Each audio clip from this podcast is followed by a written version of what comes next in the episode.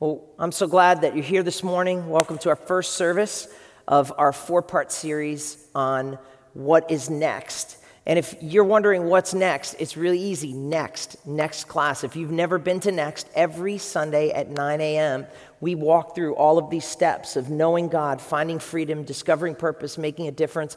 And we want to help you be the best you that you can be. And we want you to have that life that Jesus said that's more abundant. And so we encourage you, if you've never been to Next, uh, that's happening now, right in the last room on the right, and you can pick it up today. You can pick it up next week. And also want you to know, those of you that are under the age of 18, we have Youth Connect upstairs right now.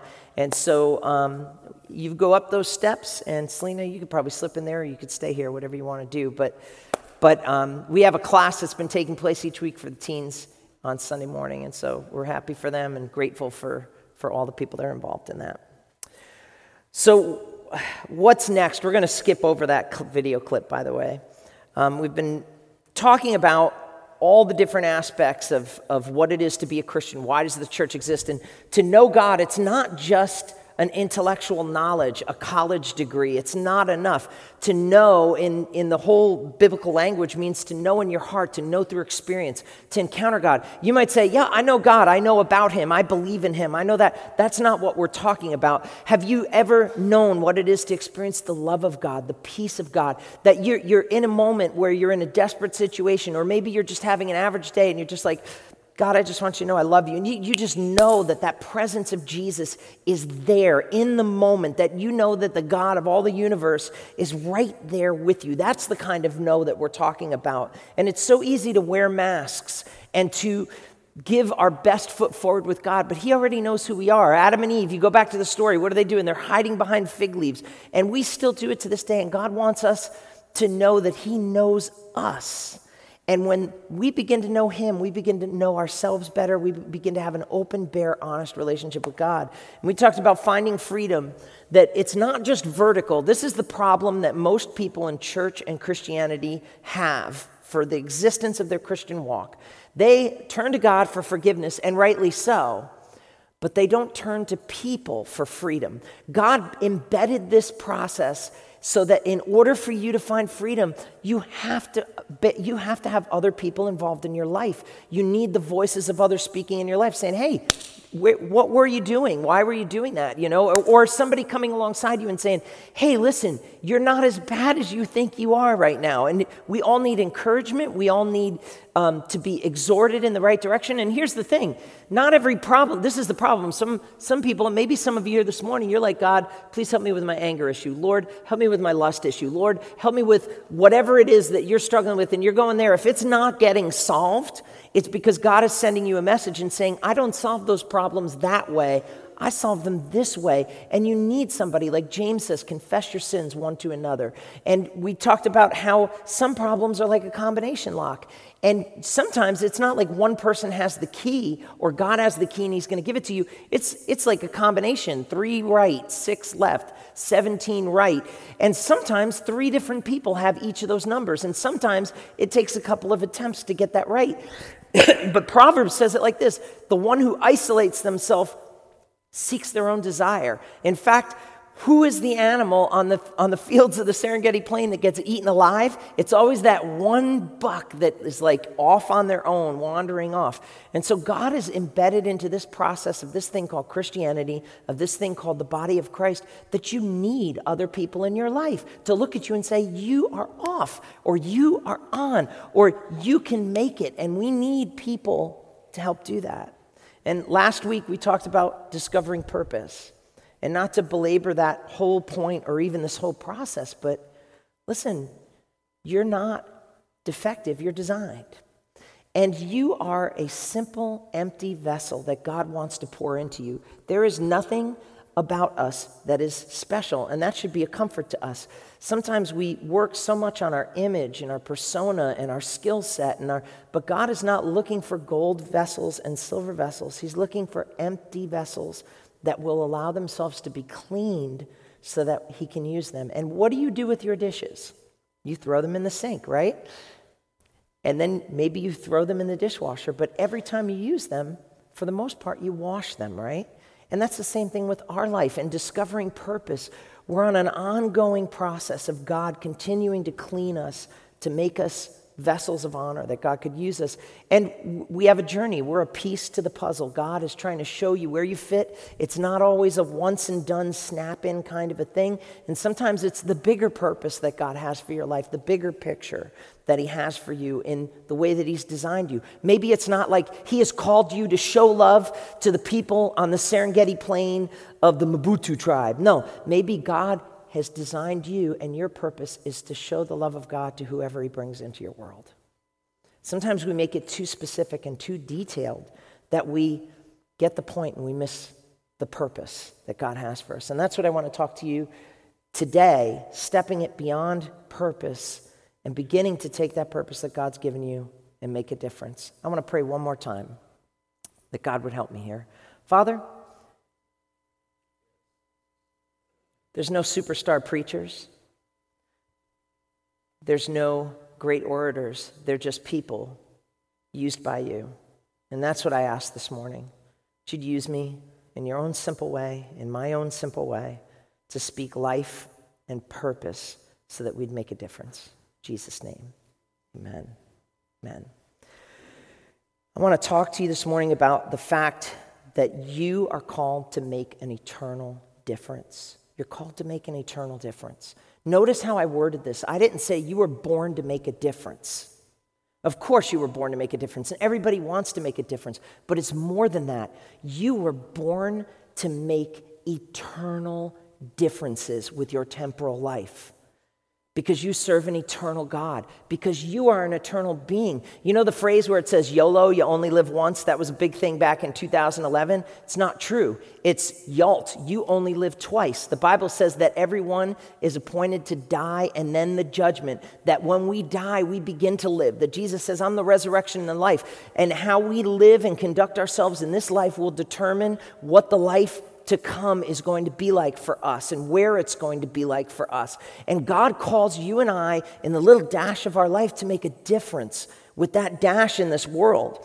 Well, one of the poster children of this in the Bible is Queen Esther. If you look in the Old Testament, and it's in a time when this girl was beautiful. By the way, Esther is an example of how God ordains some people to be beautiful like me. That's right. That's right. Don't hate me because I'm beautiful. But, but Esther was beautiful, and it was because of her beauty that God selected her as to be beautiful because it was that beauty that brought her into the presence of a pagan king. And in a moment of crisis, there was a man that was working against the people of God to try and wipe them off the face of the earth, to murder them through genocide. Adolf Hitler is nothing new. This has been happening to God's people all throughout history. It happened to the early church, it's, happened to, it's happening to Christians today throughout the world, and it's happened to the Jewish people all throughout history as well. This is nothing new. And in this moment, she has an uncle who's a godly man and he says, Esther, it's really nice that you're in the palace. It's wonderful that you're enjoying a wonderful life. I really am happy for you that you have the best of the perfumes and you have the best of the best for your family and you have the wonderful comforts of all the things this life would have to give. But maybe God has something more for you. Maybe you have been called to the kingdom for such time as this. Listen to this Esther 4:14. He says, to, he, says to his, he says to his niece, he says, Listen, the time has come to speak up, for if you keep silent at this time, relief and deliverance will rise for the Jews from another place. But if you and your father's house will per- but you and your father's house will perish, and who knows whether you have come to the kingdom for such a time as this. Have you ever stopped to think that the place that you're in your life, the resource that is in your life, the reason that you are in your life is because God has a purpose for your life. And that purpose is to make a difference. That God wants to leverage who you are and all you are and all you have and all you can do, not to make a difference for your own comfort, but to make a difference for eternity, to change the world one life at a time. Ecclesiastes 3:11 says this, he has set eternity inside your heart. The, eternity is this thing. If I say eternity, you're like, "Yep, yep, I get it. I get it." No, you don't. No, you don't. Eternity is like that thing that is right in your reach, but you can't quite grab it. You look up at the stars and you hear that many of them have gone out a long time ago, and yet there's a God that says that He measures the star with the span of His hand. From the tip of the th- thumb to the tip of the pinky, He says, Here's from the Milky Way to the Andromeda Galaxy. And yet, God has put eternity inside of you. There's something inside of every human being that gnaws at them, that they understand that eternity is out there, that there's more to this life. Even people outside of the faith have that gnawing angst that's like, is there more to this? And look at how James puts it. Chapter 4, verse 14. What is your life?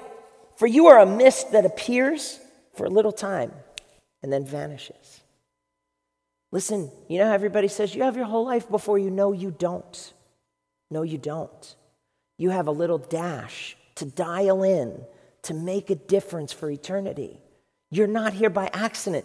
God wants to help you find purpose so that when you find that purpose and you understand what your song is, what your voice is, what your purpose is, what your, what your expression of how He shaped you, that you begin to make a difference, not just for yourself, but for everybody that God puts around you in the context that He sets you to make a difference. There's a very famous photograph eh, that was taken by a guy by the name of Kevin Carter. And it's up there, it's on the screen, it's here, it's over on that uh, table over there. Very, very famous photograph. How many of you have seen this before, this photograph? Yeah. You might have seen this photograph, but you might not have heard the story. Back in the 80s, the Ethiopia was experiencing horrific famine. And in fact, there were concerts that rose up to raise money all around the world to help bring relief because an entire, uh, entire section of the continent of Africa was, was dying because they weren't getting food, they weren't getting drink. And so Kevin Carter was a South African. His whole life, he was a part of a thing called the Bang Bang Club. They were, they were photographers that wanted to snap and show the world violence, show what the real truth was behind the horrors of war, behind the horrors of famine. And so they would travel from place to place to place. He had this friend, Ken, who he admired. Ken had a wife. Kevin didn't. Ken had a home. Kevin barely made rent. Ken had a steady income. Kevin struggled to just pay ends meet, and sometimes his phone was on and sometimes it wasn't. And it was like he admired Ken. And one day, Ken went out and he got uh, he went out into a, to, to capture a particular outbreak of, of violence and racism. And while he was there, he didn't just capture it with his camera, he caught it with his life. He was killed. The rest of his days, Ken, uh, Ke- Kevin kept reminiscing, oh man, Ken was better than me. Ken, it should have been me. It, should, it, it, it shouldn't have been Ken. It should have been me. Why, was, why did this happen to him? And so famine broke out in Ethiopia. He goes up, he's outside, and the story goes like this there's some conflicting versions to this, but what we do know is that he came to this moment and he saw a little girl that was trying to make her way to the feeding station. And as he was there, a vulture landed on the ground. He waited for about five minutes, hoping that it would spread its wings, but it never did. So, after about five minutes, he had clicked several pictures, realizing that it was never going to happen. He, he ended the shot. Now, here's where the conflict of, of the story happens. One person says that he went up and he kicked the vulture away. Another says that he went under a tree and just smoked a cigarette. The other part of the story that we do know is that that child eventually made it to the feeding station. Whether she lived or died, we don't know. But Kevin sent in his picture, landed with the committee, and he got a phone call. Mr. Carter, congratulations. What? Congratulations, I'm here to call you to tell you that you are a Pulitzer Prize winner. He goes, Huh?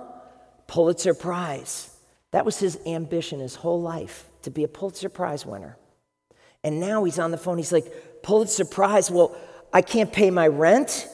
I can't pay my phone. In fact, my phone was off yesterday. It's on today. It might not be here tomorrow. Like, and she says to him, she says, Mr. Carter, did you hear what I just said? You're a Pulitzer Prize winner. Your problems are going to go away. You're famous. He hung up the phone. He went and he collected his Pulitzer Prize. And a matter of a couple of months later, he ended up taking his life. And he wrote in his suicide letter, he goes, No money for rent, no money for phone, horrors, war, terror, no hope. I go now to my friend Ken. Hopefully, I will see him. Hopefully, I'm good enough to go there. End of story. His whole purpose in life was to become a Pulitzer Prize winner. And when he finally reached that moment, he couldn't even celebrate it. And I would propose to you this the reason why is because so many people put so much stock in things that don't matter for eternity to make your whole life existence to be about when I get this job, when I get this income, when I get this degree, when I get this wife, when I get this husband, when I get this off my back, when I get this in my life. And we look at all these different things and we and the, the truth of the matter is, is if we were to weigh in a scale, what things in your life weigh in eternally versus temporal? Where would the adjustments be? Because this kind of life is a hollow life. God has called you to make a difference, not just a difference, but an eternal difference. And here's, here's a quote worth repeating it's this If you lose your why, and when I say why, why do we live as Christians? Why do we serve the Lord? Why do we do these things? Because eternity's real. Heaven is real. Hell is real. Reward for our life that we live for Christ is real. When you lose your why, though, friend, the reality of eternity, you will lose your way. You'll lose your way. Ephesians chapter 5, verses 15 and 16 says this Be very careful then how you live, not as unwise, but as wise, making the most of every opportunity. Why? Because the days are evil. Listen, I want to challenge you right from the beginning in this message for you to begin to reflect on the inventory of your life and ask you, what, where does eternity weigh in on how I live my life? How I conduct my life, how I use my resource, how I, how I spend my time, how I in, invest my life. Am I living for things that Christ never died for? Now, I'm not telling you to quit your job, and I'm not qu- telling you to quit your ambitions, but are you leveraging those for the glory of God? Are you weighing in with the dash of your life on eternal value? Because nobody's promised it. I may die a 90 year old man, or I may leave here this morning and die in a car accident, and that would be the end of it. You may die an old woman, or you may leave here and you might die of cancer next year. Nobody has promised anything, but in that dash, we're given time to make a difference for eternity. You, my friend, were called to make a difference for eternity. You're called to make an eternal difference. And that's the point of your life to discover your purpose and use that for God's glory to make a difference. An early church father by the name of Jerome, there's a famous picture of him. And in that picture, it's in actually the Church of, of the Nativity in Bethlehem. And he has a Bible in his hand, and then at his feet, you see a skull. And this actually tells the whole story of his life.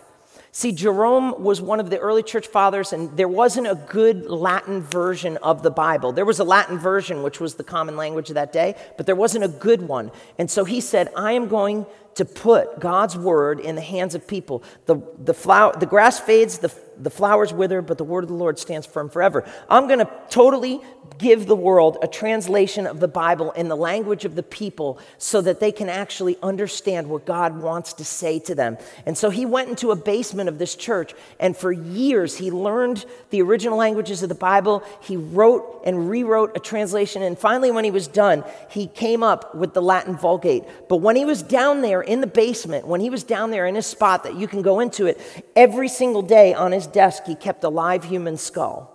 That's an oxymoron, live human skull. I just totally caught that, by the way. It's not live. But he kept a human skull. And the reason, and the reason that he did this is because he wanted to remind himself that he has only a handful of years and he is going to go the way of all the earth and that his life needed to matter for something more. And when he did it, he said, You know what? The grass withers, the flower fades, but the word of the Lord stands firm forever. If I devote my life to the word of the Lord and to giving it and to give it for generation after generation, my life will not be a wasted life. And his version of the Bible stood strong for almost an entire millennium. It went all the way up until the 1600s with the Gutenberg press because of the work that he did. Why? Because he understood that God called him to make a difference. He knew his shape. He knew that he was a scholar. He knew that he was a person of God's word. He knew that he could do the job. And so, what did he do? He said, God, here's my life, not my will, your will be done. And he applied himself to it. What's your purpose? What's your gift? What's your shape? Are you musical? Are you, are you a person that is very empathetic and can weep with those who weep? Are you that kind of person that you have an engineering mind and you see problems that are easily solved for you but are impossible? For others to solve. How has God shaped you? Because God wants you to know your fingerprint, to know your design, to know your shape, and leverage it to make a difference for eternity. There's no snowflake the same, there's no fingerprint alike, but you have purpose, my friend, and that purpose is to be leveraged for the glory of God to make a difference for eternity. In fact, in Philippians chapter 3, verses 18 to 20, it reads this way For many whom I have often told you and now tell you, even with tears, walk as enemies of the cross. Their end is destruction. Their God is their belly. That's in other words, he's saying the things that they crave, they worship those things. They give their time to it, they give their money to it, they give their talent to it. Their belly is their God. Their glory is their shame. Their minds set on earthly things, but our citizenship is of heaven. And from it, we await a Savior the Lord Jesus Christ. Listen, living for eternity is what God's called us to. Look at this section. Go back a couple of verses here. I want you to see this point that I'm trying to make here is this to make a difference, you need to know your residence. To make a difference, you need to know your residency. See, our residency is our citizenship is in heaven. That's what the Bible says. Look at this verse in Hebrews chapter 13, verse 14. It says this For this world is not our permanent home. We are looking forward to a home yet to come. It almost seems strange for me to say this to you, but your home is not your home. This life is not your life. This point is not the point. That you will die, you will stand before God, give an account of what you did with what He gave. Because your citizenship is not here, it's eternal. It's eternal. Imagine if I travel like Carrie right now. Carrie is in Australia. They're collecting her father's goods, who's passed away, he's died. They're collecting his paperwork, they're closing off accounts, they're closing off um, his ministry. It's a very, very hard, hard time for them. But imagine if all of a sudden they just decide to start buying things and store them in the hotel. Imagine if you go to a foreign country and you visit Costa Rica or um, Bolivia or uh, France or England. And while you're there, you just see a wonderful dresser and, and uh, bed set. And you're like, this is awesome. I'm totally going to buy it. And you buy it and you bring it back to hotel. And then you go out and then you see like this incredible new fashion line in France. And you're like, and you have the resource. And you're like, this is amazing. I would look so wonderful. Or you would look so wonderful, honey. Or man, you'd look so handsome. And you go out and you buy like 50 suits and 50 outfits and 150 pairs of shoes for you shoemongers out there. And you bring it back and you just totally pile up everything in your room, in your hotel. And then the time comes for you to hop on a plane and go back. How are you going to get that there? If you were to get those things in this life and you really wanted those things, you know what you would do? You'd ship those things back to your place of residency. And I think that you get the point of what I'm trying to tell you is, is that God is saying, hey, stop investing so heavy in a place that is temporal and start shipping to the place of your true residency, which is eternity, and begin to make a difference with your life because that's the point. You weren't here to just pass the time, you were here to make a difference. And look at this. Look at this point that I want to make here. If you lose your where, you will lose your why.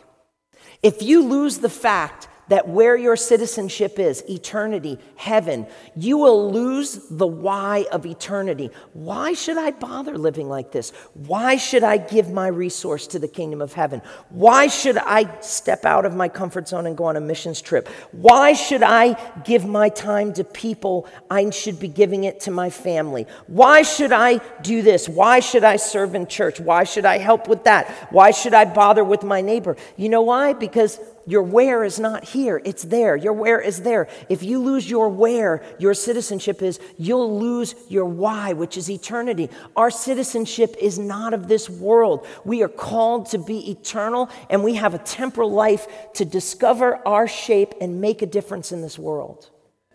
And God wants to use you. And some of you, and many of you in this church, you dialed into this. You're like, I don't feel like I have that much to offer, but whatever I have, God, it's yours. Use me. If I, if I could heal a heart, if I, I can't preach, but I can serve. I can't serve, but you know what? I totally have an ability to keep people safe and I have a good eye. I can totally serve on security. You know what? I totally love connecting with people and I want to open up my home to a small group. Or, you know what? I totally feel that God's calling me to the mission field. We may very well lose some of our pastors over time because they're going to move from here to somewhere else because their citizenship is not and of this church. They don't belong to us us, they belong to Jesus. There are some of you in this church that God might bite and say, you know what? It's time to make a difference for eternity. And you'll say, you know what? Instead of me just sitting around collecting 15%, I'm going to spend myself for the glory of God. God wants to use you to make an eternal difference. He's calling you to make a difference.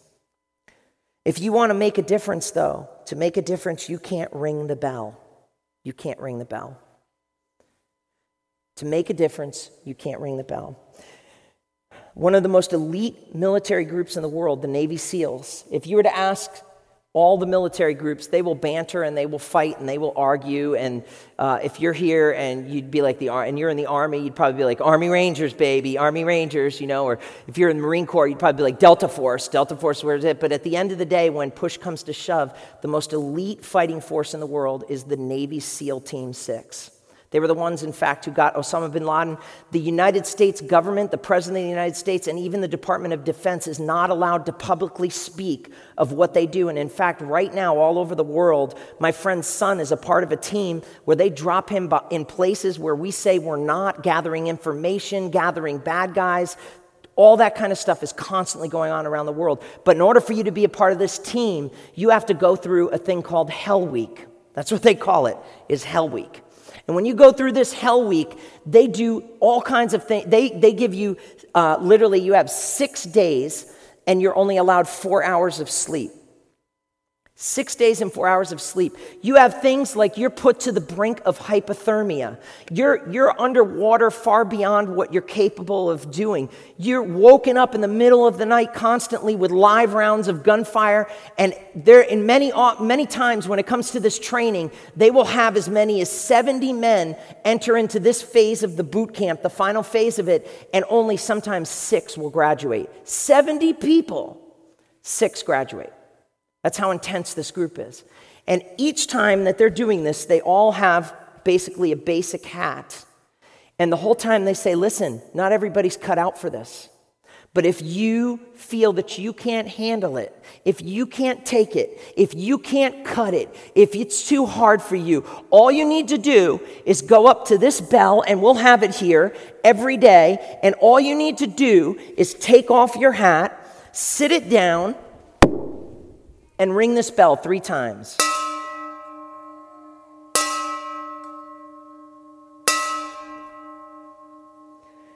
The second that you do that, you have exited any opportunity for the rest of your life to ever be part of this fighting group known as the Navy SEALs. And when I, I look at this, I, they put them through hell week. Do you hear that? Hell week.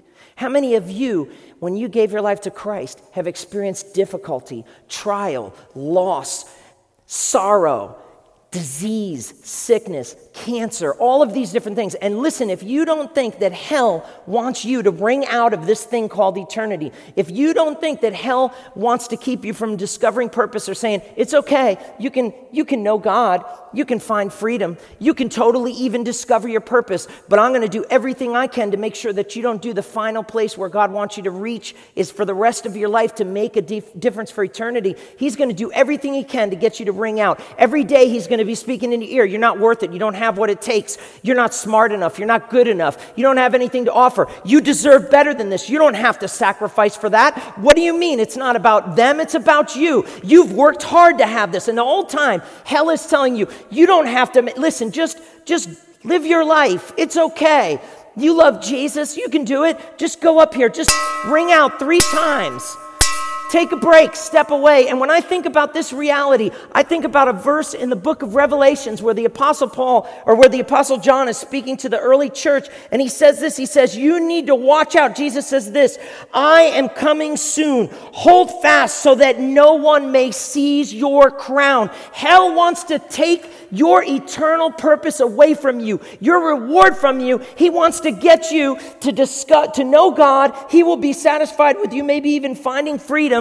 He might have peace with you discovering your purpose, but hell definitely does not want you to make a difference. And they'll be like, listen, you don't, you don't have to go through this. You can just totally ring out. You don't have to sacrifice. You don't have to go and make, you know what? There are people that are going into ministry and going into life and going, it's like a startup. They step out there and they've got bills and they got that stuff. And then I watched it. Last night I was with about 50 young people that I graduated from Bible college about 10 years ago. And they're all sitting there, and many of them are still at it. And they're like, Pastor Paul, it was like we were living on mac and cheese and we were totally living on ramen noodle. It's difficult. Any of you have started a startup business, you know what it's like to hit that, that, that, that difficult phase where maybe you win and you lose and you go forward and you go back. And when it comes to this thing called life, hell wants to rob you of the, of the joy of what it is for you to realize that God has made you for a reason and that you can make a difference. And He wants to take your crown. He wants it. He wants you to ring out. He wants you to give up. But that's not who we are here today, amen? Revelation chapter 22, verse 12 reads like this Look, I'm coming soon. My reward is with me, and I will give to each person according to what they have done. 1 Corinthians 3 13 through 14 reads like this But on the judgment day, fire will reveal what kind of work each builder has done. The fire will show a person's work if a person's work has value. If the work survives, the builder will receive a reward. If it is burned up, the builder will suffer loss, but yet will be saved, even though only as one escaping through the flames.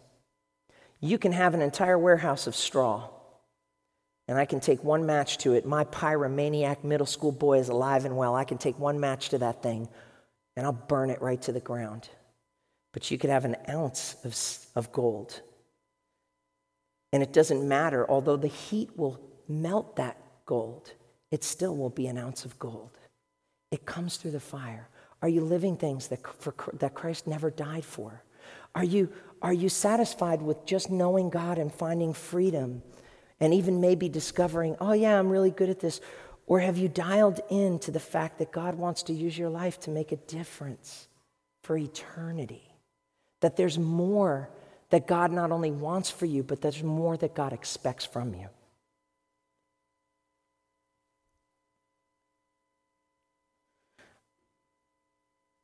I think sometimes with my life, I'm tone deaf. Hell rings the bell for a thousand different reasons, right? Like, I'm not going to clang this thing. It's too early, and I only have one coffee in me. Every year, like, thank you, Jesus. Thank you, Pastor. Thank you, Jesus. But He wants you to ring out on your marriage. You never should have married him. You never should have married her. They don't really understand you. They've made your life worse. Just ring out. Hell wants you to ring out on your children. They'll never be different, they'll never change. You've done your part, just let them go. Just ring out. Hell wants you to ring out on serving. Listen, you work hard, you come to church to get refreshed. Why do you have to walk up and hold a basket or shake somebody's hand or, or say, hey, you, you, why, just, just ring out, you know, ring out on serving. You don't need to do that. Jesus said this when it comes to serving. He said, the greatest among you will be servant of all. You don't have to worry about missions. You work hard. You love the Lord. You don't have to tithe. You don't have to give. You know what? There's an incredible verse that puts together all of this in 1 Timothy 6, verses 17 to 19. Let me read it to you.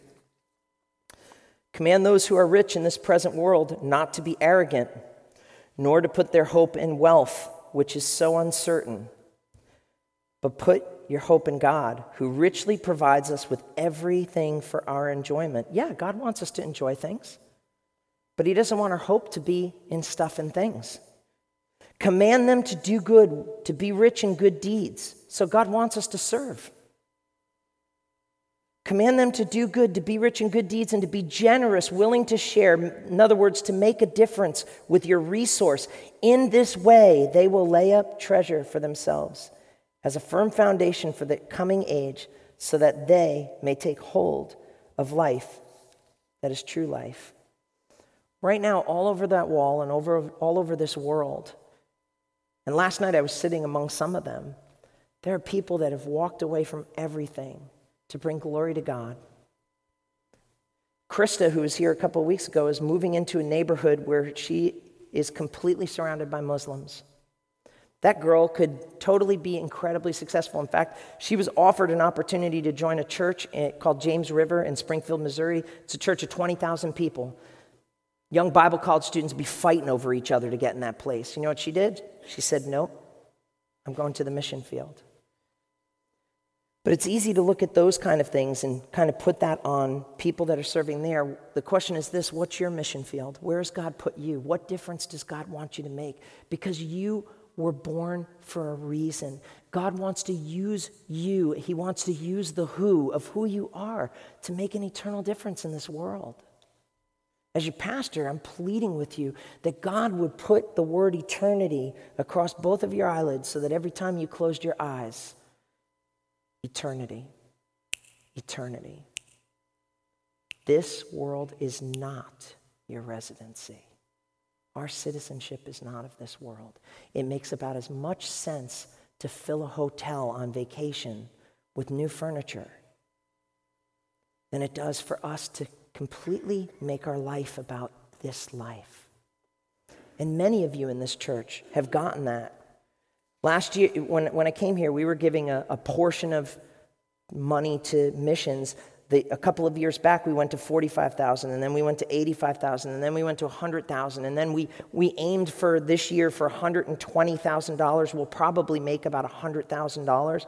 And by the way, we, we, all of this money that's coming in, is not coming in to change the carpet and to change the paint. Um, can't get done soon enough for me either. But, but like that money is coming in and it's going out and making a difference in places all over the world. And many of you have dialed into that. But does, what does God want from you again this year? What does God want from us? He wants us to make an eternal difference, not just with our serving, but with our resource. But sometimes I'm tone deaf. I don't want to hear, like, this is what I want for you. I've got this great idea of what my life should be like, what I should be doing with it, how much I should be making, how much I should be saving. But most of my life, God comes in and says, you know what? I want to do this with you, Paul. Are you willing to do that? Are you willing, instead of dreaming about going here and doing this, could you, could you dwell where you're at and work at that that's before you and just show this world the gloriousness of who I am in the context that I've placed you. And every time, every day, every single one of us have to constantly pray that prayer Lord, not my will, your will be done. Every Bible college student that I watched through the years went through there, and they all had dreams of being famous music leaders and famous speakers, and everybody has their idols of what it looks like and all that. And then what happens? They leave and they get the lesson that it's not about us, it's about Him, and most of them disappear into obscurity for a long period of time. And if you're willing to go into the backside of the desert, if you're willing to be a nobody, you'll watch people rise up from the ash and dust from, an, from a season of suffering, from a season of sacrifice, and all of a sudden you'll look and be like, oh my gosh, that person is a star for eternity. God, they're glorifying God with their life. They did that because they made a small momentary decision. They said, I'm not going to fantasize about the there and the then like we do with, I want to get a Winnebago and see all of the all of the national parks in the country and I want to have a home in Bolivia and I want to have X amount of dollars. That would be awesome. But what if God is saying, I want you to do this with that? Will you honor me? Will you make a difference? Are you willing to be plain old you? Are you willing for all of the glory to me, all of the attention to be mine? And none of it yours. Because I believe with all of my heart in eternity, people like us that make decisions like this, there will be all kinds of famous people tripping all over each other. And one of the angels from heaven is going to say, Excuse me, pardon me, excuse me, excuse me, hey, Alicia. They're going to say, Come with me. There's a chair right there that's been reserved for you. And everybody's going to be like, wait a second, that, that was, I served God my whole life. I, like, that's, yeah. But she made a difference. Do you get the point? You get the point. You were made to make an eternal difference. I can't tell you what that is. I can't cheer you into it. I sure can't shame you into it. But the problem is, is that the bell can sometimes be like a dog whistle. It's not even in the pitch. We're not even hearing it. Do you hear the ringing? You know what? There's a famous poem called For Whom the Bell Tolls. I always wondered what that meant. What was that about? Whenever a person died in a village, back in the day before there were trains, planes, and automobiles, churches were the center of life in every community. And whenever somebody died, they would ring the bell. I won't do it. Haven't had my other coffee yet. I won't do that to you. Second service, I'm going to torture them. But each year that that person lived, they would ring it. So if you heard 50 rings, they're like, oh my goodness, Michael just passed away. And the people would come to the village, they would gather together, they'd comfort the family. Sometimes it rang three times, and they're like, oh my goodness, their poor baby girl, she's gone. But the point Ernest Hemingway turned it into a book. C.H. Spurgeon turned it into a sermon, but an original pastor back in the 1600s said, To whom does the bell toll? It tolls for you. You know what? It, every beat of your heart is the funeral procession of your life. You are not here forever. You are not promised tomorrow. You are living on borrowed time and breath that has been given to you from heaven, and God saying to you, Don't waste your life. Don't live for things in this temporal world that I died for to make a difference in eternity. There's a, uh, there's a famous story. To, to take all of this and say, well, okay, Pastor Paul, I totally get it. You're pounding away at like, be eternal, be eternal, be eternal, you know? I haven't gone to Bible college. I haven't, like, I don't feel called to ministry or whatever. Like, what am I supposed to do? How, how does this relate to me? I'll, I'll tell you in a couple of different ways here. First is this it's through a story of an auction once. There was an auction, and there was a violin, an old dusty violin that was, that was for, for sale. And the auctioneer took it. He didn't think much of it. It looked pretty frail, fragile. He went up, blew the dust off of it, nobody in the room was really there for the violin. They were in there for famous pieces of art, but they just figured we'll just put it out there. And so they said to themselves, they said, okay, we're going to start the bidding. They realized the bar was really low, and they were like, uh, $5, $5. Do I have $5? Someone goes, $5. It's like, um, $6. Do I have $6? $6. Someone, $6. And it was at that point all of a sudden, a gentleman from the crowd got up and walked forward. And as he walked forward, and the, the bidding for this violin was like so minuscule, he picked it up, he tuned it. Everybody's looking at this guy like, what in the world are you doing? Like, This is an auction. Who do you think you are? But he grabbed it and he set his bow to it and he began to play a tune.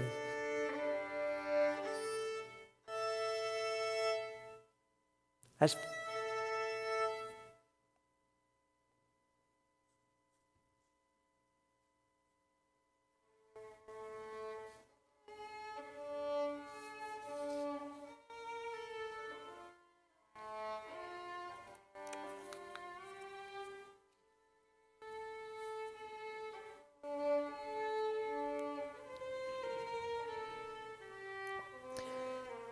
as he continued to play that song, everybody in the room, their jaw just dropped. They thought this was a piece of garbage.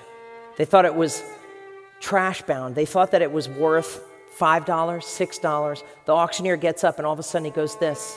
Can we start the bidding at 500? 500. Somebody raises their hand. 500. Can we have 600? Six, do I have 600? I have 600. 700. 700. Continued until it went up to $1,500.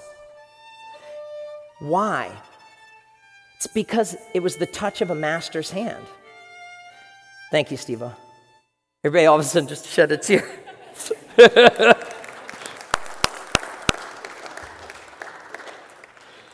we do this to illustrate this point. You're that violin. You might have others looking at you and say $6, $6, $7, $7. It's worn out with drugs. It's worn out with two marriages. It's worn out with just letting it go. And they look at you and they say, not valuable. But the second that Jesus walks into your life and you put your life into the hands of the Master, he will perform a crescendo that is a masterpiece because your life and your purpose is making a difference when you commit your life to Jesus. Maybe it's Bible college, but most of us it won't. But God hasn't called just Bible college people to ministry. In fact, He's called Bible college people to train us to be ministers of the gospel of Jesus Christ. You see, you are the church, you are the ones that make a difference. That is the point. And if you let your life sit in the hands of the Master the way that He chooses, if you allow Him to play the music that He wants, it'll be so much more beautiful and so much more greater than you ever could have done with your own life. I want to surrender my life afresh and anew into the hands of the Master. I don't care if nobody knows who I am. I don't care if I don't do anything famous. I don't care if I just have an ordinary, average life. You know why? Because it was never about me, it was always about Him. A life that's in the Master's hand when it's being used for its talents, people look at it and don't say, What a great instrument, what a great song, what a great person, what a great pastor, what a great, what a great friend, what a great servant. No, they look at it and they say, What a great God. What a great God. All of the attention goes up. I want to close and just ask some of the team or any of the team that's here to just come up. We don't have to do, we, yeah, we could just do that. But there's a, there's a clip, a video clip that I embedded in your notes here, and I, I highly recommend you type that in and search it. It's a seven minute video, and it's been titled Seven Minutes That Changed a Generation. It was actually my generation. The speech was by a man by the name of John Piper. And the title of his speech was Do Not Waste your life. In fact, it's a book. And in that story, he talks about what's a tragic life, what's a tragedy. And he said, he said, let me tell you about a tragedy. He said there are two, two women that were missionaries. They were, they were um, they were nurses and they went to a place among the poor and among the sick in Cambodia and they wanted to let Jesus be realized in an obscure part and poor part of the world. And so they, they packed their bags, they went over there, and one day the two of them were driving, one was 50, one was 61. And as they came and turned a corner, the brakes gave way. The car flew off of the, the, the road, went down in a cliff, exploded, killed the two women instantly. And he says in this speech, and I'm telling you, you got to listen to it. He says in his speech, he says this He says, Is that a tragedy? Is that a tragedy? He says it to his church. Is this a tragedy? I mean, oh my goodness. their lives were just taken from them. No, they didn't have their lives taken from them. They laid down their lives. They found their purpose and they made a difference for the glory of God. He says, Let me read to you a tragedy. He talks about two teachers in the Northeast, one at 51 and one at 59, and they retired early and they go down into Florida and they have a 30 foot trolling boat. And every day they go out and they, they, they gather shells along the shore and they just love their life. And he says, he says, the two women that died, that's not a tragedy. He goes, This is a tragedy. He says, Can you picture them in the day that they stand before the judge of their soul, the judge of their life, where God says, What did you do with what I gave you? And they're like, Lord, here's my shell collection. Lord, look at my look at my 30-foot boat. And listen, we read in that verse, God gives all these things for our enjoyment and our pleasure. But the question is, is are we leveraging what God has given us and the talents that He's given us and the resource that He's given us for eternal purpose? Or are we just shelling out enough to appease our conscience? Are we serving enough to appease our conscience? Or does God have a greater purpose for you, an eternal purpose? Because there is nothing like you being used by God to see somebody change forever. There are going to be people that you're going to be in eternity that are going to come up to you and say, Thank you for not living a self centered, selfish life. I'm here because you took the time to visit me in the hospital. I'm here because you took the time to open up your home and have a small group. I'm here because I hated church and I was totally skeptical of it and I was burnt from it. And when I walked in that building, you shook my hand and you said hello and you actually meant it. And I'm here because of you. What's a tragic life? Well, I'll tell you what a difference is. Difference is found in a story of a young boy. He's on the shore in the beach in the same place in Florida, and all over the shore are tons and tons of starfish. And the little kid's running around frantic, saying, Oh my goodness! And he's throwing these starfish back in the water. Can you? Oh my goodness! He starts screaming, Somebody please help me! Somebody help me! And he, he keeps frantically doing it. This old gentleman, wiser gentleman, he's walking along. He's like, Little boy. He goes, what in the world are you doing? He goes, You have to help me. Every one of these starfish, they're going to die if you don't get them back in the water. He goes, They're out of the water. We got to get them back in. Help me, please, help me. And the guy's looking at the kid. He's like, Well, he's just not wise. He just doesn't know. He goes, he goes, Oh, kid. He goes, With all of these starfish, are you really going to make a difference? And the boy's head just kind of dropped. And the reality of what he said was struck him. And he's, it's like, all of a sudden, he got this smile on his face. And he picked up one of them. And he grabbed it. He says, You see this one? Throws it back in. He goes, Made a difference for that one. He said, Watch this.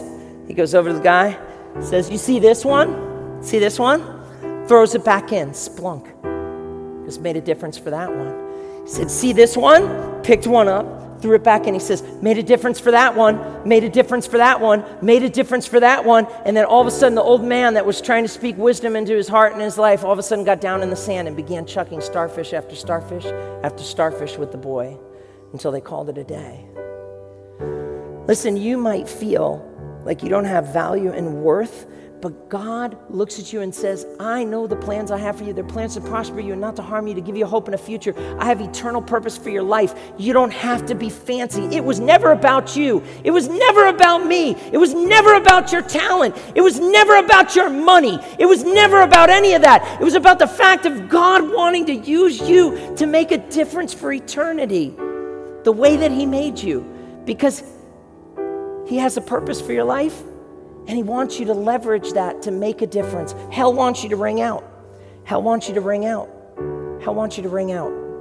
Ring out on your marriage. Ring out on your serving. Ring out on your giving. Just do enough to just totally make your conscience feel okay. Just do enough so that you know you don't have anyone on your back, but you really don't have any burden on your life. Just just ring out. Just ring out. You worked hard and there's something inside of you like Ecclesiastes 3:11 that says that he has put eternity in your heart. There's something about First Corinthians, where you know, and Second Corinthians, where you know that one day you will stand before the God of all this earth, the judge of your life, and He's going to ask you the question What did you do with what you have? Did you draw attention to yourself? Did you make it about you? Did you hide in a corner and make it not about you? Or did you take like the person with the talents and took one talent and turned it into two, or five talents and turned it into 10, or 10 talents and turned it into a 100. Because God wants your life to matter for eternity. Stand with me this morning.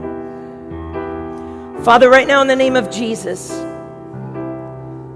Lord, I pray that you would help us to know not just our purpose, but you would help us to see how our life can make a difference. There's so many people in this room, Lord.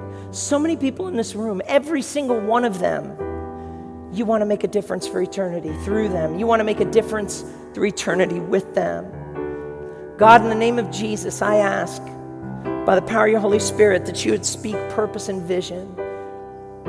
In Jesus' name. I want to just invite you here this morning. If you're here and you're just saying, I just want to, I just want, I would like someone to pray with me here this morning. I invite you to come up and we'd like to pray with you here briefly. That God, listen, you might be here and you might be saying, you know what, Pastor Paul, I just totally, I totally feel like that violin. I totally don't know my, per- I just feel, I don't feel valuable. You know what, God, you just, you have no idea how invaluable you are to God. You might be saying here this morning, Pastor Paul, God is putting his finger on something. You'd never even know what it is, but God's putting his finger on something. Come up here this morning, find a place and kneel and just say, oh, God, here's my life, not my will. Your will be done. In Jesus' name. I just release you at this time. If you want to come up and pray, we'd love to pray with you. If you, you just hold still for a few moments here, I'm going to ask some of the people that are in Bible college, some of the leaders, if you come up and you just grab a moment here to pray with a couple that come forward. Amen? Amen. Thank you.